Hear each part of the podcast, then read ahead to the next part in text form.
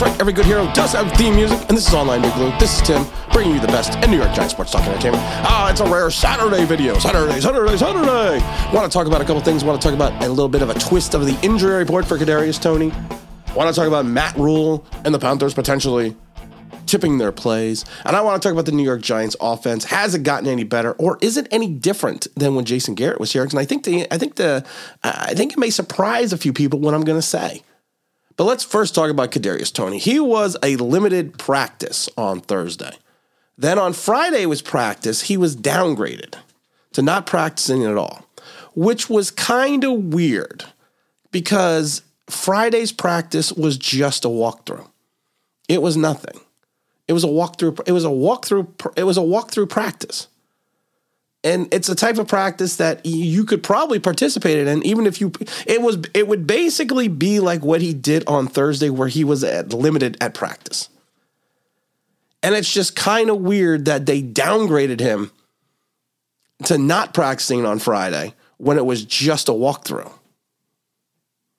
Now, of course, Toney first injured his hamstring back in mid August and though we had we had to deal with that, then we had some other then we had some other issues and some other things going on. Um, but it's just weird. It's it's just it's just weird that he is out again or he's not participating again. There's nothing really changed out anything else on the Friday injury report. Justin Layne had a concussion. Nick McCloud is with the hamstring. Aaron Tom, Aaron Robinson, and Leonard Williams and Toney were all held out. Wan'Dale Robinson was also held out of practice. Dane Belton with his clavicle. Jason Pinnock, uh, Azeez Ojulari, Kayvon Thibodeaux, and Jon Feliciano were limited practice, limited participants of practice as well. So, like I said, it's interesting. The Giants will start reporting their questionable and doubtful statuses on Saturday, so we'll get some more information in reference to that. Um, I don't know. You think about these things with Toney, and you just kind of, you just, it just kind of, you just kind of shake your head. It's always something.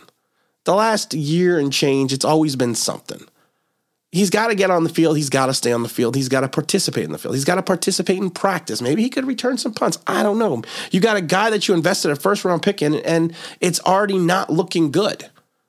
You you drafted redundancy in Wan'Dale Robinson, of course, who's still out with the knee. But you know, uh, like I said, it, some players, it's injuries are just bad luck. With Kadarius Toney, it always seems to be something.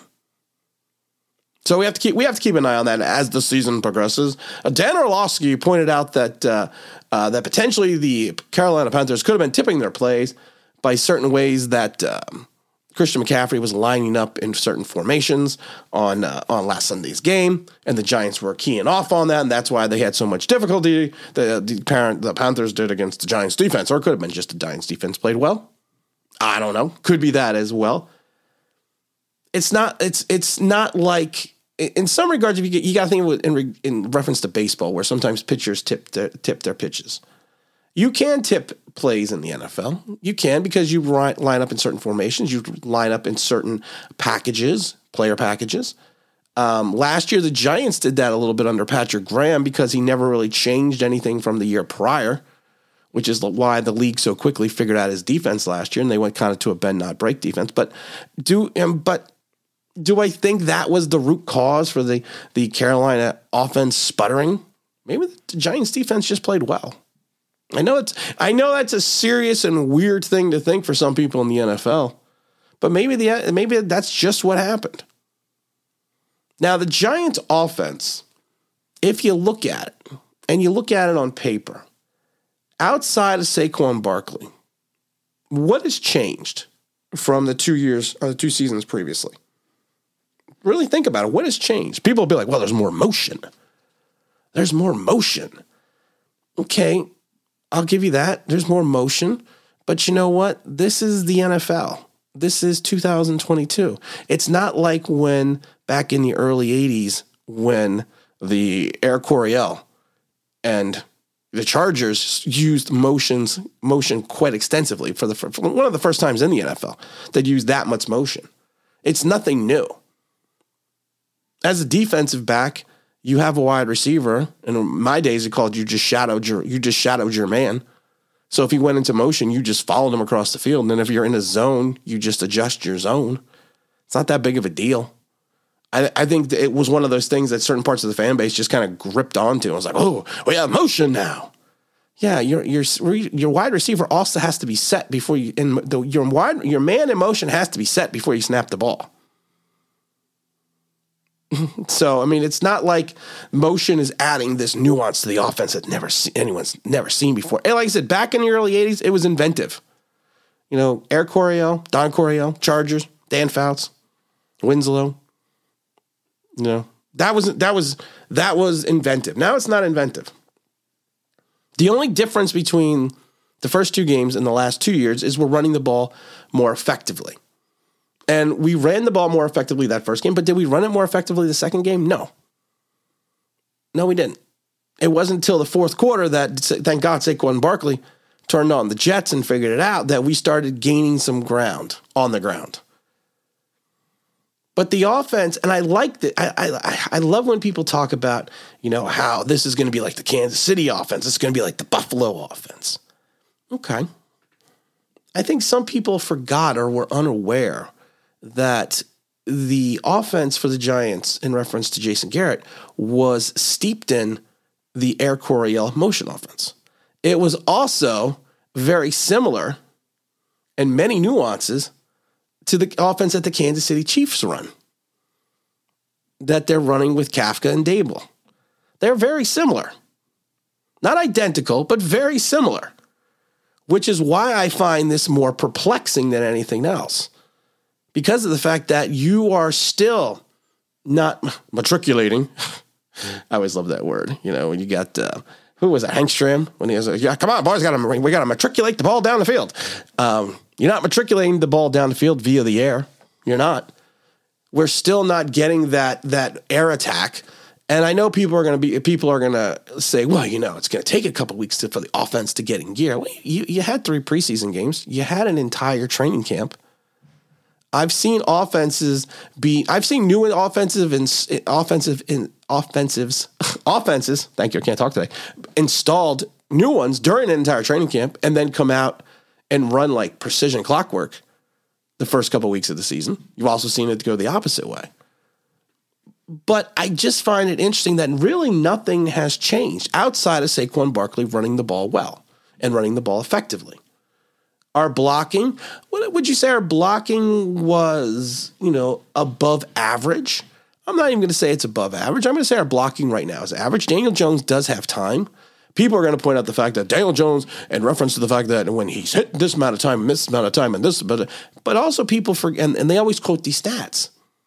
But also right now, Daniel Jones is in the top five for holding on the ball the longest in the pocket if you want if you want to talk about stats. He's he's back in the, he's been in the top 5 almost his entire career. He was in the top 3 2 years ago. He was in the top 5 last year and he's back in the top 5 again and reference to getting the ball out of the pocket for having the mo- holding on to the ball the longest amount of time. That's that's that's another interesting perplexing problem. But all this like I said is just interesting because of the fact that if you take a look at the production, if you take a look at the way this offense is run outside of a few trick and gadget plays, which Jason Garrett did as well, if you take away all that, it looks eerily similar to what we've seen the last two years. Now, I'm not saying that's a bad thing because I never really had a problem with the offense that we were going to run under Jason Garrett. I never did. I think some of the offensive game plans that he called were fantastic. It was the execution that seemed to, it was the ex- quarterback play and the execution that seemed to be the problem, and the fact that we lacked a running game. Because they were also pointing people out, well, they only run this route, and they only run this route. Well, someone distinctly pointed it out on Twitter that they're basically running very similar routes that they ran last year as well. The difference is the fact as well.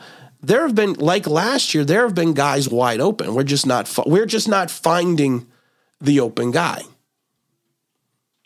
Now the personnel has been changing. We've upgraded the skill position. We've we've got bookend tackles now. You went out and signed, you know, Glowinski and Feliciano. You know, you drafted a couple other guys.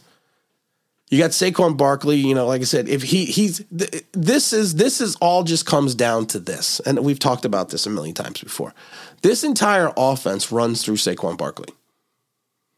And what's going to start happening now is you are going to have teams putting seven, eight in the box and telling the New York Giants, we do not believe in your passing game.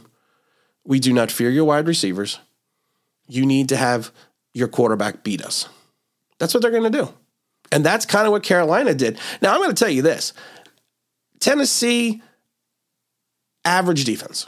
I thought they were going to be better. They've been the last two games a very average defense. Carolina Panthers, good athletic defense, still NFL average. I would not say above average. I would say they're an average defense.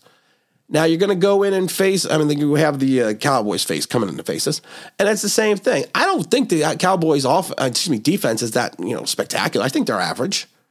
I think they're a little bit. You know, they might be slightly above average, but it should be an offense if you have your skill guys in Saquon Barkley and a good game plan. You should be able to put up some points on them. Outside of Diggs and a few other players, and you have to worry about Parsons so it's going to be an interesting. It's going to. First of all, Giants have not played well recently in prime time. Daniel Jones is horrid in prime time, so we have to wait and see what they're going to do. I'd be see. I'd be interested to see if they turn on the Jets, if they open up the playbook a little bit more. But honestly, I can't say they haven't opened up the playbook. I can't say that because, like I said, you've had I've had people send me multitudes of videos from last week's game, showing at least five separate plays where Daniel Jones had a clean pocket and Daniel Jones had guys open deep. And I mean open deep, and he didn't take the shot. And I love because you had the Brian Daboll article saying we have to figure out how to, what makes Daniel Jones tick. Well, no, we don't, because he's not going to be here next year. I mean, we need him right now. If you think you can win some playoff, if you think you can win some games, if you think you can push yourself towards a playoff run, you got to get Daniel Jones to play somewhat average because every, you can look at his stat lines and people are like, well, he did this. And, you know, and I've said this a million times moments in games are snapshots in time. You need someone that's going to have longevity throughout the entire game, who is going to play consistent three, consistency, have consistency through the majority of the game, not just single moments in time. And again, this is Tim with Online Big Blue, bringing the best in New York Giants sports talk and entertainment. And as always, if you could like, you subscribe. If you can ring that bell, you know what I mean? That'd be awesome.